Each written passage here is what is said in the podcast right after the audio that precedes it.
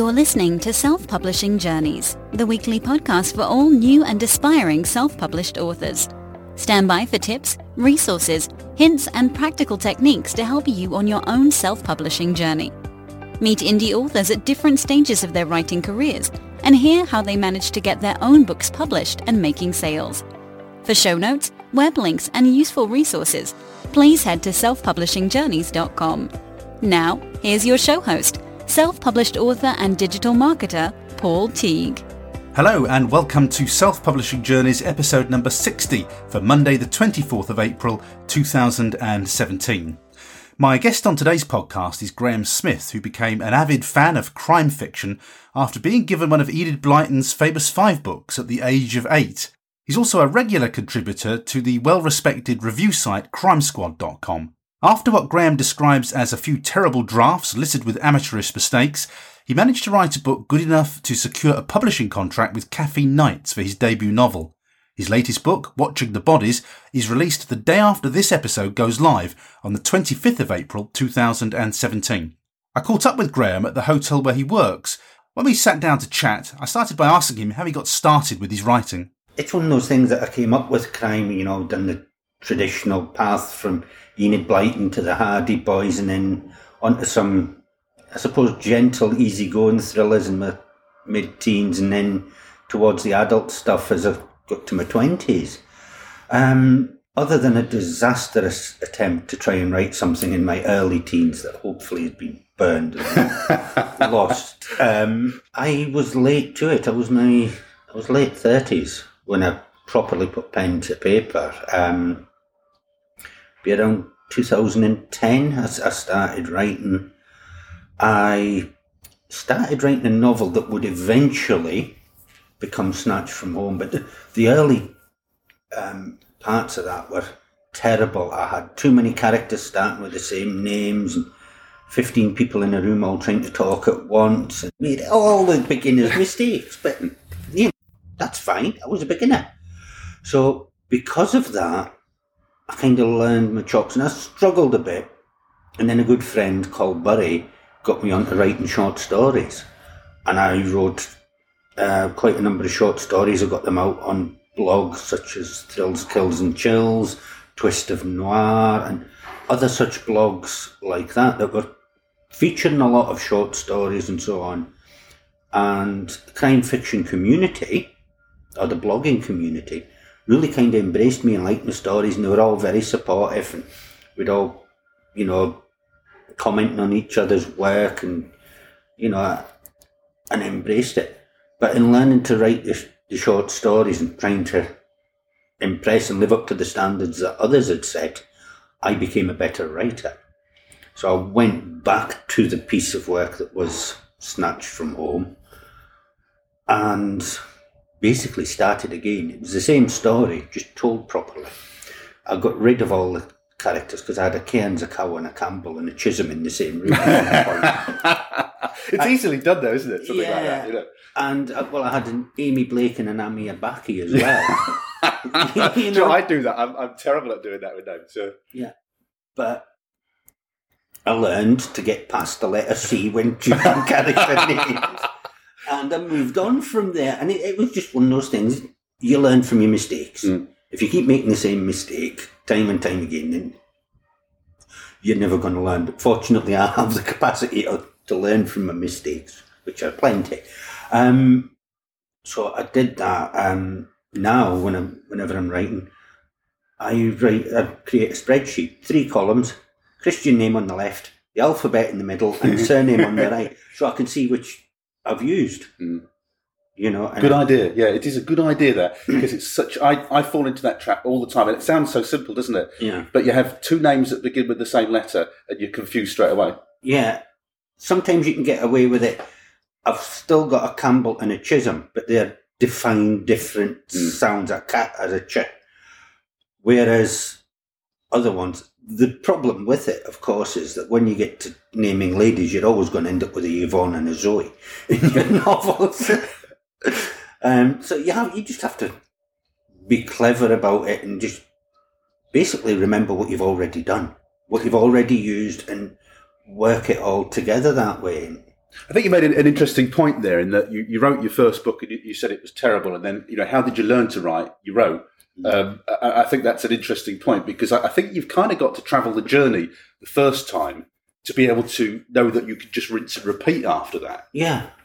Oh, it is. I mean, it's it's very much a leap of faith when you sit with a document open and you write chapter one, and then you know that you've got to put 80, 90,000 words onto that document, and it's got to make sense.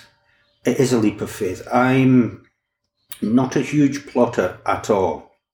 When I start writing it, I, I know which character set I'm going to use. Um, I know that the opening scene, I know the end, what the end should be, you know, if the serial killer has got to be killed or jailed, you know, that kind of thing. I know what the resolution should be. I maybe know a couple of waypoints in between, but the rest is a complete mystery. And I have been 80,000 words in a 90,000 word novel when I've realised how I get my character, my hero and my villain together for the, mm. for the resolution to happen. And that can be quite a leap of faith. But I've learned that my subconscious knows what it's doing. When I get to that point and I look back, what do I need to change to make this work? And it's never been more than 100 words. So the subconscious has known all along and it's fed it in. And I've learned just to trust that. But it is a complete leap of faith that you get there. And occasionally when you come to edit a novel, you find a phrase, oh my God, did I really write that? It's horrible. Absolutely horrible. And then once every 15 chapters, you find a phrase, oh, that's good. Who wrote that for me? you know, you, just, you do get these wee moments and, nah, you know, even I'll freely admit it, I, uh, with some of the Harry Evans novels, when I read them back after leaving them away to distill after writing the first draft, when I read them back to sort them, there's a couple of moments in there that, even though I knew what was happening, it still got to me because I'd got that much emotion mm. Onto the page and created the scene. And maybe it would only ever work for me that way because I can picture my characters. I know them better than anyone else, which I should do. But yeah, it's it's weird. I get absorbed. You've had a really uh, interesting progression with your writing career because when you look through your your Amazon rack of books, and it's a very impressive rack, I have yeah. to say. Um, you've taken part in a number of anthologies, which is very interesting. You've got short stories and anthologies, plus you've self-published, plus you've got a couple of publishers too. So there's a very interesting trajectory there. What what came first? Um, well, it came first around the time when I was writing the short stories. Um, there was a small American publisher set up just for digital collections, and he was snapping up everybody. Very much a throw spaghetti at the wall and see what sticks. That all went pear shaped. We found out he wasn't the most trustworthy individual we'd ever dealt with, so just every author that was with him backed away. Um, and a lot of us just thought, right, okay, we've got the stories, and we tweaked them. Sometimes added an extra one, bonus content or whatever and um, myself and a few others, we got covers made, and then we just republished. We self-published them ourselves, tried our hand at promotion. It worked to a point. Um, not sure on the market for short story collections by unknown authors.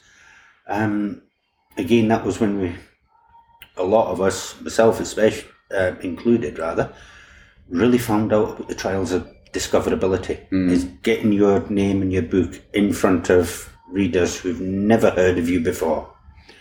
That was a trial.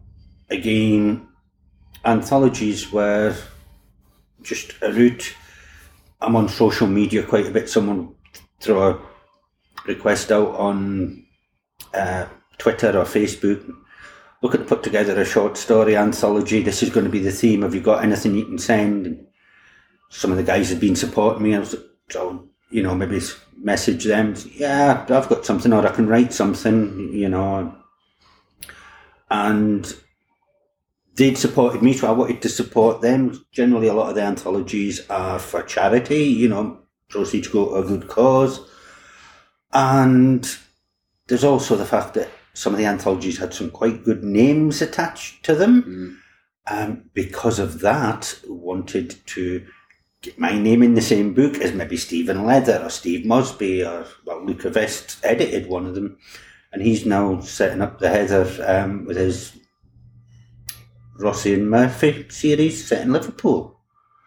Um, and it's all that, it's all there in as much as these guys have achieved quite a lot. Lucas started same place as I did, literally with the same publisher in America. And he's gone on to have great success that way. And sometimes it's about supporting good causes, sometimes it's about getting your name in among with the big names so that people will hopefully learn about you as well.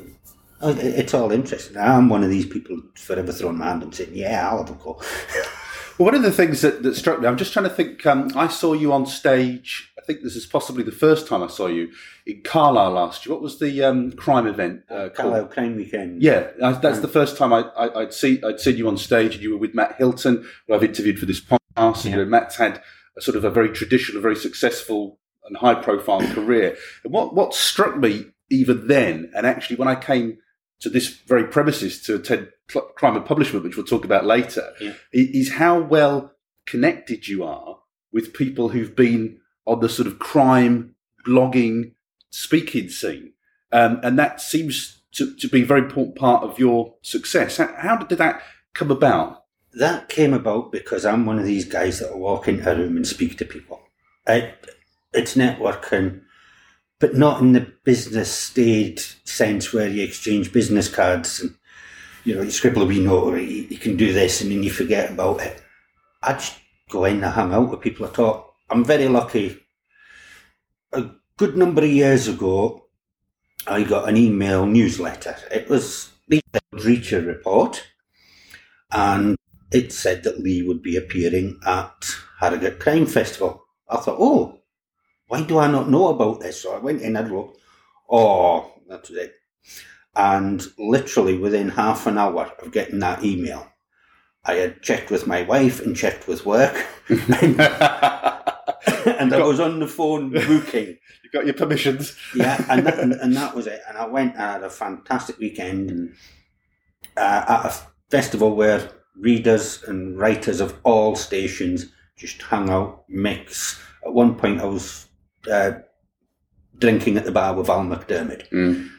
You know, um, it was just an unbelievably surreal weekend. And at one point, I was sitting on the wall outside, just chilling with a, a big smile on my face, looking around at all the, the different people. And I got talking to the guy sitting on the wall beside me. And it turns out that he was involved in a review website called crimesquad.com. Mm-hmm.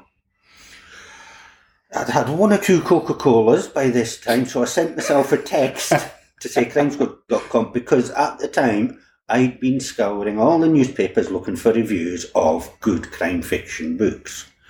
Um, and here was a website.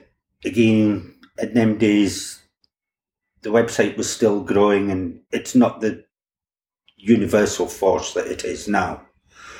Um, so we, got, we talked a little further, and I cheekily asked, "Have you got any jobs going?" He says, "We might do." And he told me how you know the audition process, as it were. So in between the various panels, I uh, begged a sheet of paper from the receptionist, and I wrote out a review of a book that I'd just finished. The book was the excellent Pig Island by Mo Hayder. I pre- gave the sheet of paper back to the receptionist, and she she very kindly typed it up for me. So I, literally, the, in this the next day, I there you go. There's my audition, and I got with Crime Squad. And a couple of weeks after the festival, I got my first book from them, the new Val McDermid. I thought, well, you're going to throw the new boy in at the deep end, aren't you? um, but I read it, reviewed it, and I was delighted to see that it was quoted on Val's website. Mm. My review was quoted mm-hmm. on Val's website. Mm. So that was it. I was off and running. And over the next few years, going to Harrogate, I was doing interviews with the likes of Val, Lee Child, uh, Dennis Lehane.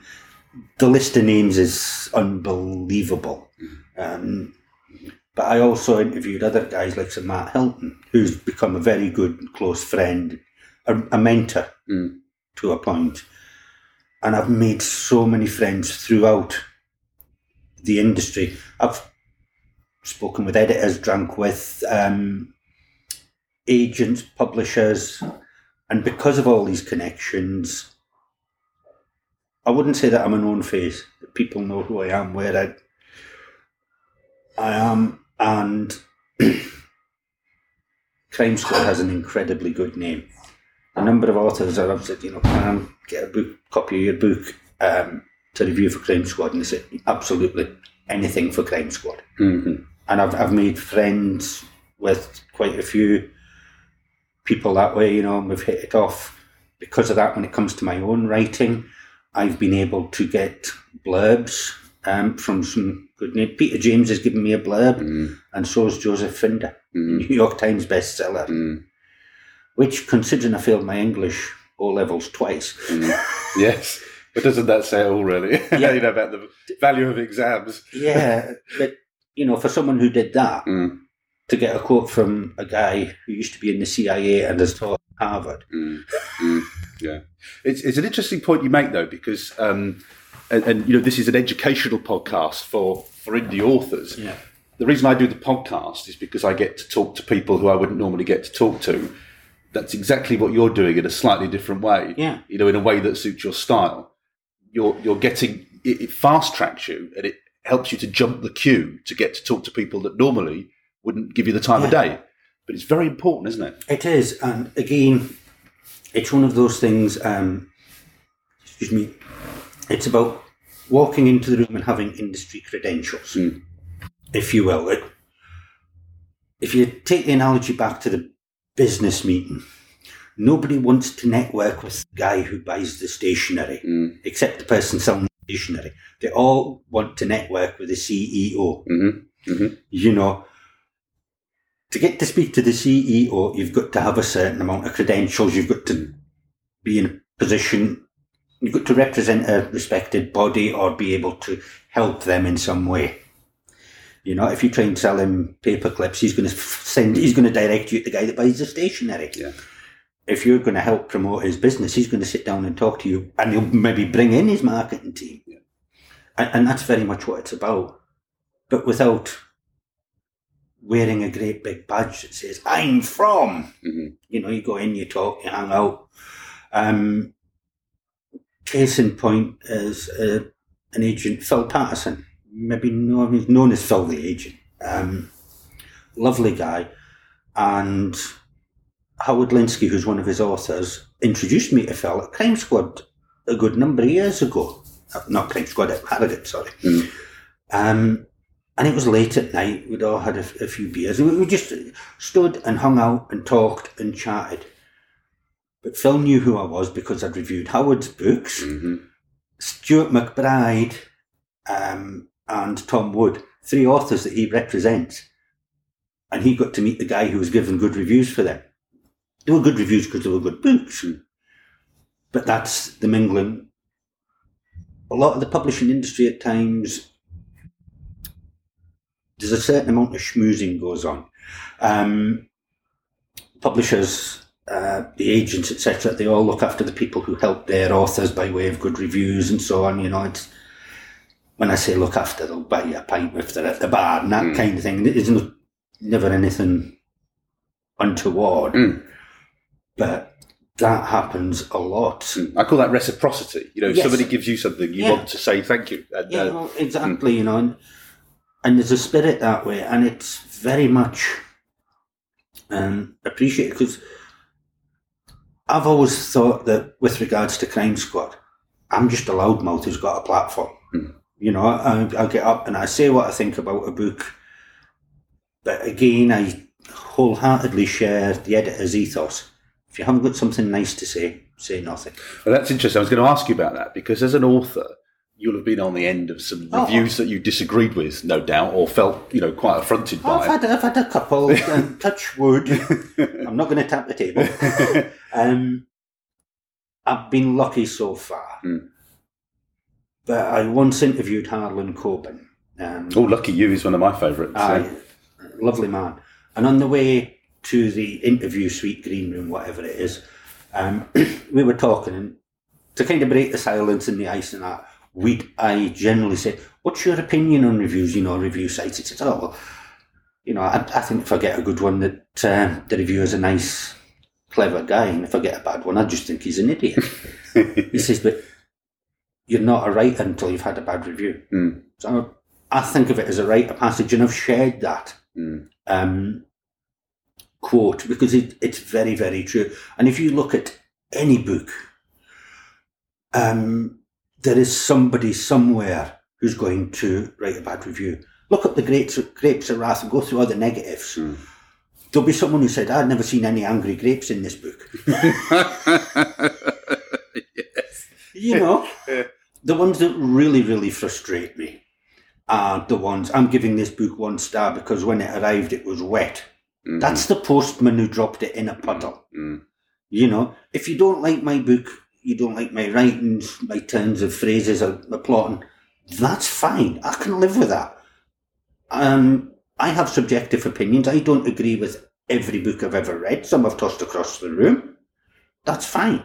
If you don't like what I do, that's fair enough. Right, constructive criticism. Um, but again, you'll know this yourself as an author. We all do have a certain amount of um, inner anxiety. I'm always waiting when I send off a submission for someone to type back and say, please cut off your fingers so you can never ever write another book. Mhm. Mm. You know, and it's those insecurities, I think, that drive us to improve. That's part of our learning process. We want to get better. Harlan Coben um, admitted to me in an interview every time I write a new book, I struggle. I think it's rubbish, and I'm not. I've written enough now. He says um, that I know to keep powering through. Val McNems, that's said the same thing. Every time I write a new book, I think, "Oh, this is shit." Mm. You know, it's a, a factor that all authors go through. It's that crisis of confidence. Um, so yeah, it, it's one of those things that uh, you just have to deal with and push through. You, you've talked about your anthologies. We've touched on your self-publishing. When did um, the publishing industry come come knocking, or you went knocking to the publishing industry? When did you get that first book in print? Um, well, my f- debut novel, Snatched from Home, was published in March 2015. The way that kind of came about um, was basically because of all my connections and the fact that I was wanting to write and recognised the fact that I needed to learn an awful lot. Um, I, I'm going to say for the listeners here that I met Paul on a training course. I attend I attend training courses, and half an hour before this interview started, I booked for a training course. Oh, great. Okay, yeah, yeah. Um, I believe in further education of myself. Um, and I wanted to learn more. So I, I did the usual thing you go online to see what there is, and I thought, oh, they're expensive. And that's a lot of money for what's essen- essentially one day's training and four days to write. Mm. You know, Mm. so I thought, right, I'm going to put together my own um, set, series of writing classes. Um, my day job is as general manager of a hotel and wedding venue near Gretna Green. So I had the perfect opportunity. I have loads of contacts in the crime industry and I decided that's what I wanted to do. Working on from that, I pulled in a few mates and arranged um, a two day course where people were taught on various aspects of the crime writing. But one of the key USPs that I added to it was I managed to persuade Al Guthrie of Jenny Brown Associates, uh, the agent, to come down and teach people how to pitch to an agent and then listen to their pitches. Um, because of that, we got um, a good number of attendees, and the weekend was a success. Um, the weekends in, got the rather unique title of Crime and Publishment. Um, it's gone from strength to strength. 2017 was the most successful yet. We've seen over 30 people pay to attend. And one of the key things about it is to date, we have six um, people who have signed publishing contracts. Two have attracted agents. One of our speakers was snapped up by an agent. Um, in talks with TV companies. Um, we've had about 12 books published so far. We've put together an anthology. And today is the launch day for Lucy Cameron's new book, uh, debut novel, Night is Watching. Fantastic. It's. I, I think that's really, really clever, uh, actually, because um, it's very expensive to get, as you as you've just Yeah. said, to get um, tuition. You could pay thousands of pounds for it, and actually, you might not be any further forward at, at the end of it. That's really clever. Talk about using your resources. You've got Yeah. the venue here, so you bring you bring the teachers to you, turn it into a you know a money making venture, Yeah. and and you get the learning for free I, I'll get the learning for free. which is a brilliant way. Yeah. It's amazing. But I went to the event this year because you and I met Aye. at one of my training sessions. It was brilliant and, and it's so refreshing as somebody who lives in the north of England to have a good quality event in the north, not Yes. to have to go to London for it. Mm. So refreshing that. Mm. The, the other thing about it, and I have to give credit where it's due, is the people who I've who I've attracted. Some have come every year. They've been here five times, Mm. but they have welcomed new people in. I work hard to avoid cliques. Mhm. Um, Didn't feel cliquey. no, No, not at all. Um, well, we've all been to these business events where you get one little knot, Mhm. and they see, and then the next event you go, it's the same group of knots. Mhm. Um, I would dead against that. I've been stood outside them knots trying to elbow my way in to speak to someone without using physically using elbows. Yes. Um, and I'm against that. I, I, you know, some years I put networking in and do a brief half hour talk on networking. Um, since I found out that the first year we held crime and publishment, some people hid behind the screens until it was time to start. Really? Thought, no, Mm, everyone's got to be included. Mm. And I, I think it's very much a collegiate effort. You know, everyone's welcome. We have get-togethers where we'll just meet up for a blether and a catch-up. You know, support each other. Lucy's launch tonight. There'll be quite possibly a dozen crime and publishment members there to support her, and there'll be support bouncing about Facebook, Twitter, and all the rest to help give um, give Lucy's the fanfare it deserves. That's what's made it. If the first year it had been very good and everyone had been the type who went back to the room after the course and didn't have a few drinks and a, a laugh together and you know in the morning uh, at crime and publishment people are discussing how to hide a body over breakfast you know, you know, no subject off limits at all. You know, mm. but I think one of the big, big things for that I've found from it is it's great to be in a room with a bunch of like-minded people. We're all having the same struggles that you're having because writing is such a solitary, mm. solitary event. Um, so yeah, it's it's it's great, and it's great because of the people who've come. Yes. They've, they've made it. They've created the atmosphere and the camaraderie.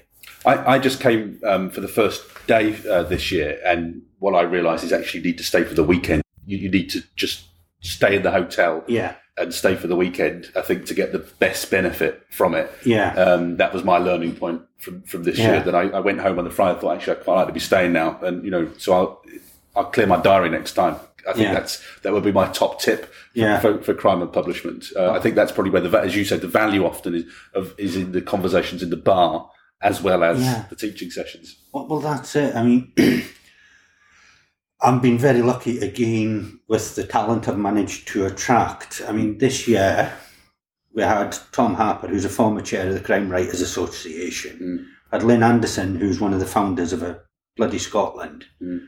Paul Finch, who's a New Sunday Times bestseller, and the agent, stroke publisher this year, not agent, is Simon Trewin of William Morris Endeavor.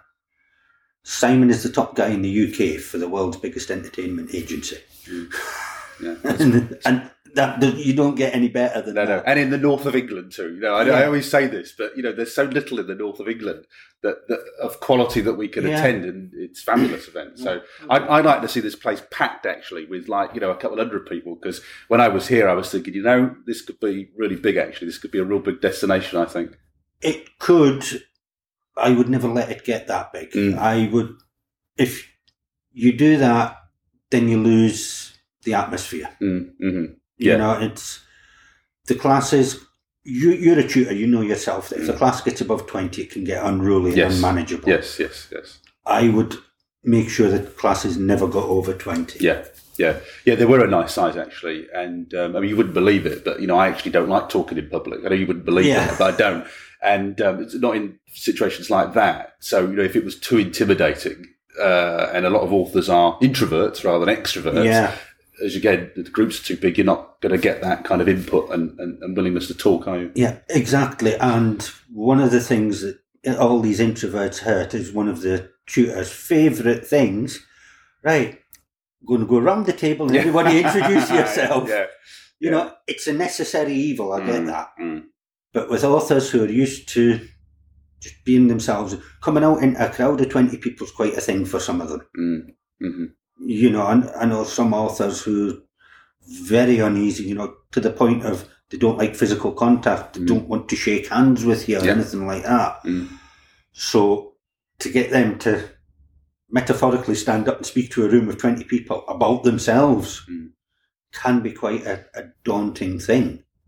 But at the same time, I understand why the tutors and the speakers do it because it gives them a little flash of information with everyone in the room so that they can structure the talk Yes. um, to suit the needs. Speaking of somebody who does that, Yeah. yeah, it- you know, in a ten minute session, you can very quickly get to grips with where everybody is and where you need to pitch. Aye. Um, Ah, so it is useful. Yeah, it is. I mean, I've I've spoken at a few of the crime and publishments, you know, on various topics, and I'm lucky because I've I meet the people socially um, and get a wee bit leather with them before I actually take a, a course.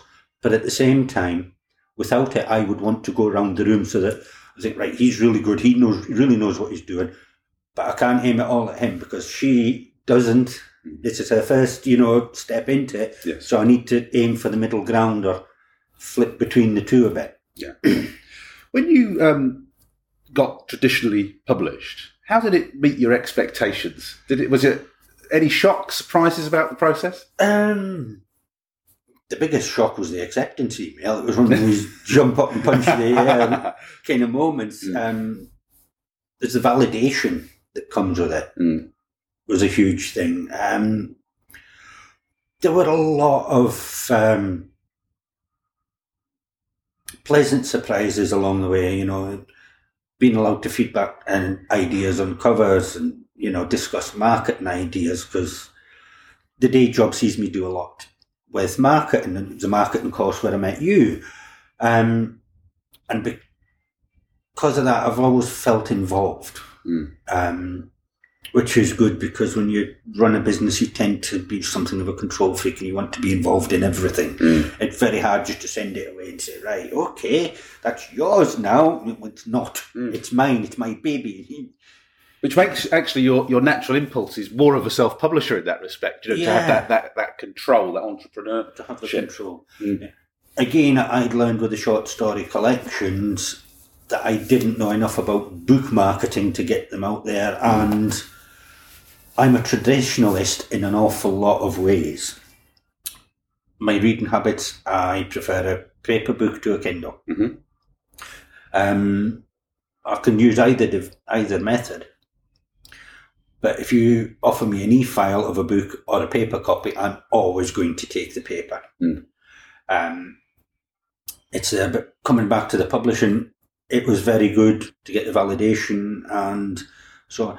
there's lots of little surprises.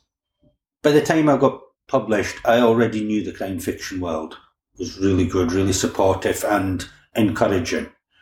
Um, apparently, the, the romance writers are not at all supportive of each other, Mm. like Catty. And I put it down to we spend all day getting our hate out, and they spend all day getting their love out.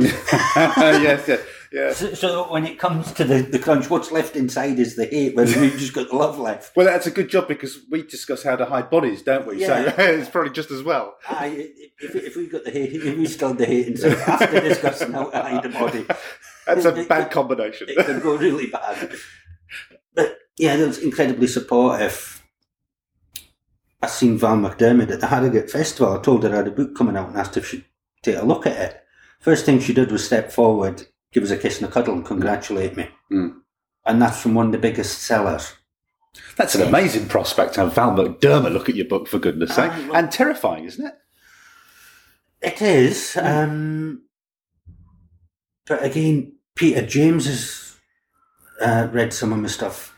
Joe Finder, Joseph Finder, I know him as Joe. It- it's silly. Because I could trace my uh, publishing journey right back to speaking to that guy on the wall outside Harrogate the Mm. first year. Mm.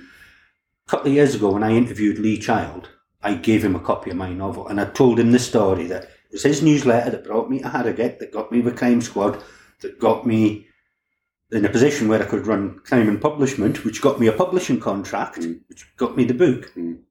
So from there, I just handed the book to him. If you don't like it, it's your own fault. You started it.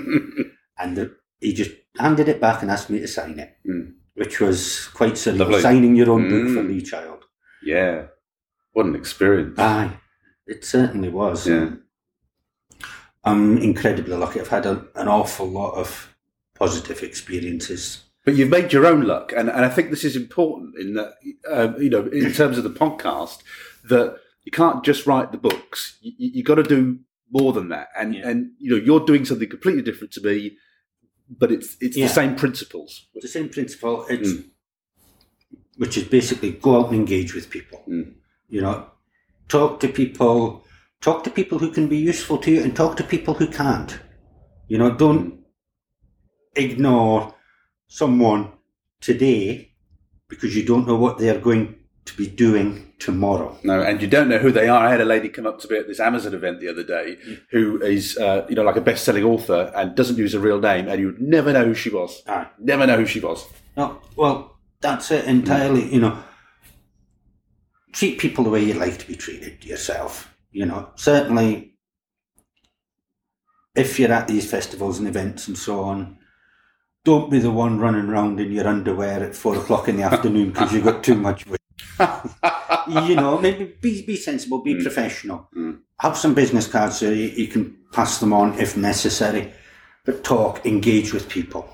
Listen, remember the ratio of facial features. You've got one mouth and two ears. Mm. Do more listening. Mm. Ask questions that engage people. And then get your pitch. You know, do all the networking stuff right, do it politely. By all means, have a certain list of targets that you might want to speak to. But don't bother them when they're coming out of the toilet and they're washing their hands. You know, pick your moment. Get friends to make introductions.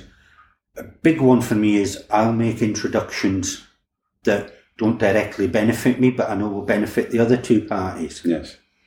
They then both think kindly of me, and if they can return the favour, they will, but they'll not see it as returning the favour. They just think, oh, here, I um, was at Harrogate last year, and someone tapped me on the shoulder and, Graham, can you talk to these ladies? They're looking for people um, with books that they may want to turn into a TV series. Hmm. So that bang, and they were asking me who else.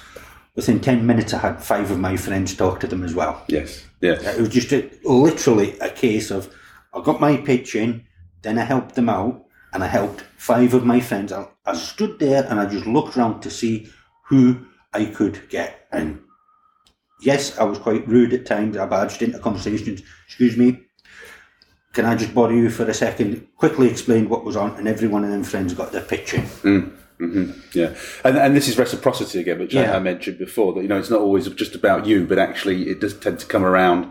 And ultimately, it's all about networking Yeah. and making those connections, isn't it? making the connections, get out there at festivals. Doesn't even have to be at festivals. You can do a lot of it online. But I'm better at festivals. Um, you know, speaking to people, um, hanging out. You know, at the Harrogate Festival, wonderful program and all the rest of it.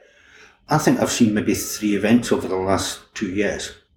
I go to hang out with my friends, catch up on their news, meet new people. The more I go, now that I'm an author myself, I'm starting to meet readers, which is incredibly That's humbling. yeah, that's amazing. Yeah, Um, I see the various bloggers and that there, you know, and it's an opportunity to thank them for the support they've given me, you know, to engage with them, you know, and meet up with old friends. The best way I can liken the Harrogate Festival for me is it's a family wedding. I'm going to, everyone's there to celebrate the same thing. Mm. I already know half of the people, but the other half are here for the same reason too, so it's all good. Well, they- they'll be nice people, we'll, we'll meet, we'll chat. yes. I think author events are a lot easier actually because if you just ask what you're writing or what have you written, you're away. Um, Yeah. Everybody's got an answer to that because that's why they're there in the first place. So Exactly. it's a fairly easy, you know, opening question for people who don't like networking. Really. Aye, well, that's it, you know, and you, you're always going to get some people who are secretive about their writing or superstitious and don't talk about it. And, yes. you know, um, and you'll get someone who'll tell you the plot of the next 15 books. yes. Yeah. You know, and, and you, you've almost got to say, look, stop. Yeah. Because if I inadvertently use any of these ideas, we're going to have a conflict of, Yeah. you know, you're going to accuse me of plagiarism or stealing your ideas, you you know. But again, I've a few very good and close friends that I bounce ideas off. Um, writing friends, we- you know, they do the same with me. We get different ideas. And when you bounce the same idea off a couple of people and they both go, oh, wish I'd thought of that, then you know you've got a good yeah. one. Yeah. Now you, we- we're interviewing you at your, your place of work. You've got a busy job. You know, uh, the sort of catering hospitality is busy, Yeah. and it's cyclical. It'd be crazy at times as well. In the Yes. summer, you're at Gretna Green, which is a major tourist destination. So how do you fit the writing in? With this, and also this is um, you'll be very quite shifty with it. I know you're your manager Aye. here, so maybe you're more regular, but it's often evenings and weekends and things like that. It's a bit all over the place, Aye. hospitality. My working day tends to be eight to five, and then bits of cover in the evenings. A lot of it's on call. Mm. Um, but I've a wife and son as well, just to keep me even busier. Yes, make, make it even harder to write. Yeah. Yeah. Uh, though to be fair, they're both very supportive of me in writing terms. I tend to aim for a thousand words a day, which is a couple of hours tops. Um, but I usually do that when once my son's gone to bed at night, um, or early evening when he's still on his Xbox. uh, it's kids these days, you know. Um, they love them. But at the same time, I manage my time. I'm not a huge fan of television. I will have it on in the background. Um, loads of people have had come, oh, have you seen The Walking Dead, Line of Duty, Breaking Bad, blah, blah, blah. No. Game of Thrones I do watch and I'm fanatical about. I'll put a game of football on, but I'll not stop writing to watch the football. Oh, you can write with the sound on, can you? I can write with the telly on. really, Yeah. I, I'd find that very distracting. I have to have silence when I write. No, I'd, I'd sit in the living room couch, TV on, um, life mm-hmm. going on round about. Well, that then that must help then, mustn't it? If you could yeah, be among everybody while you're doing it, that must really help. it does. I mean, some people like Tom Bale, that's with Bookouture. Um, he's written books in cafes. Harlan Coben writes in cafe- cafeterias. You mm. know, supermarket cafeterias. Wow. Mm. You know, You've probably got the beep beep Yeah, they're very noisy. going on all the Yeah, time. You know, and- But you think about it, if you work in an office and there's noise going on around you, Mm, mm. to then go somewhere where there's no no sound, no flashing lights, nothing moving, that would be a distraction for me the other way. Yes, yes, yeah. Um, I would counterpoint this and say that when I'm editing a novel, I work silly long hours um, simply to maintain the purity of voice so that I get um, the edits done in the shortest number of days possible. You know, the longer it drags on, the less pure your voice is, in my opinion. Uh, so I do it then, and then the telly goes off, and I just put a playlist on my phone or something like that, just quietly in the background.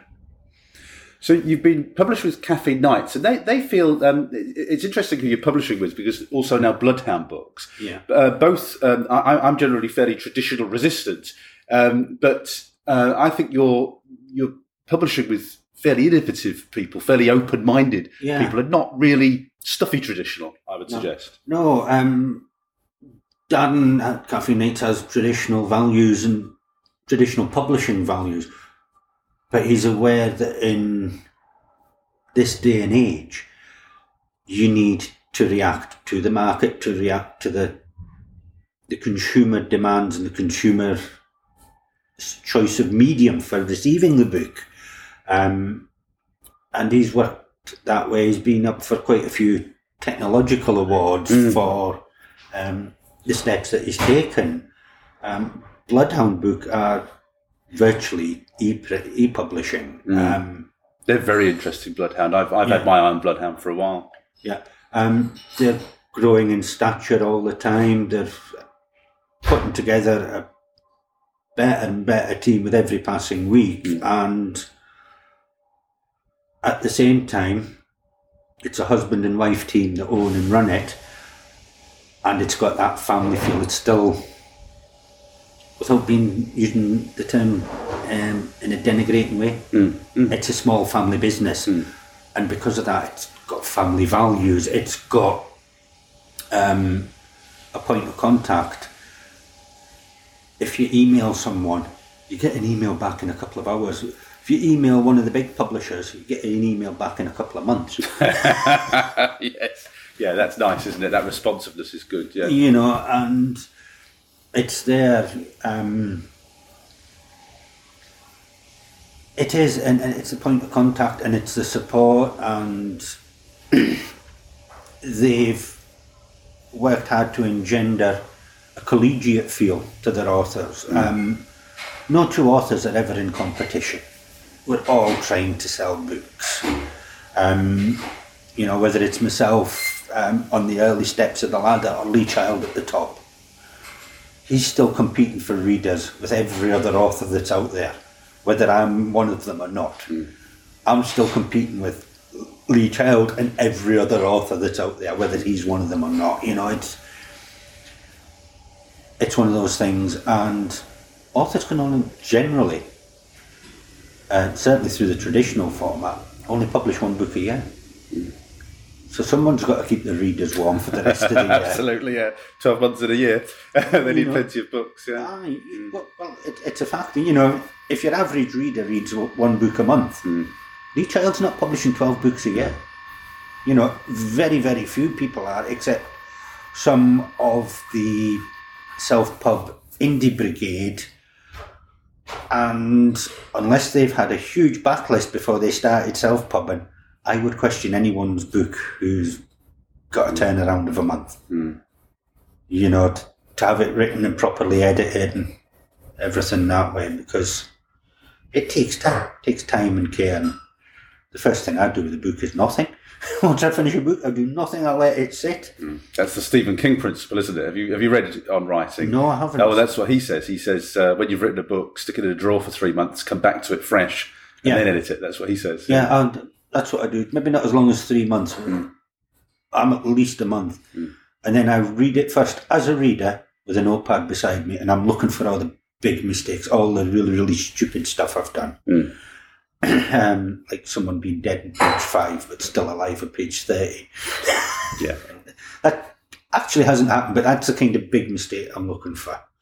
Or the big plot holes and the threads that go nowhere and don't get tied, tied up at the end. Um, so, uh, what I do is I, I saw all them. Then I go through the entire novel twice, looking at every line, paragraph, uh, punctuation, kind of tighten it, kind of make it better. Then I tend to read it out loud to myself.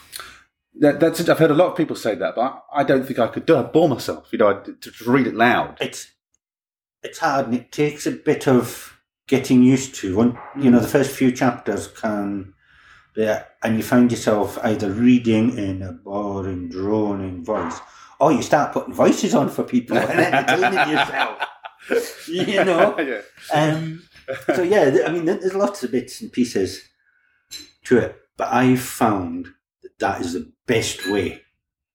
When when you you read your own work, you tend to read your mistakes right. Mm, You- mm. Your eye will run over them, Yeah, I agree with that. Mm, but your tongue doesn't. Your tongue, you- you'll either find that you've got a great run-on sentence and you're gasping at the end of it, or you've missed a word out and you'll stumble. You, you pick out your tongue twisters. And basic, I work on the theory that if the tongue trips over it, so will the eye.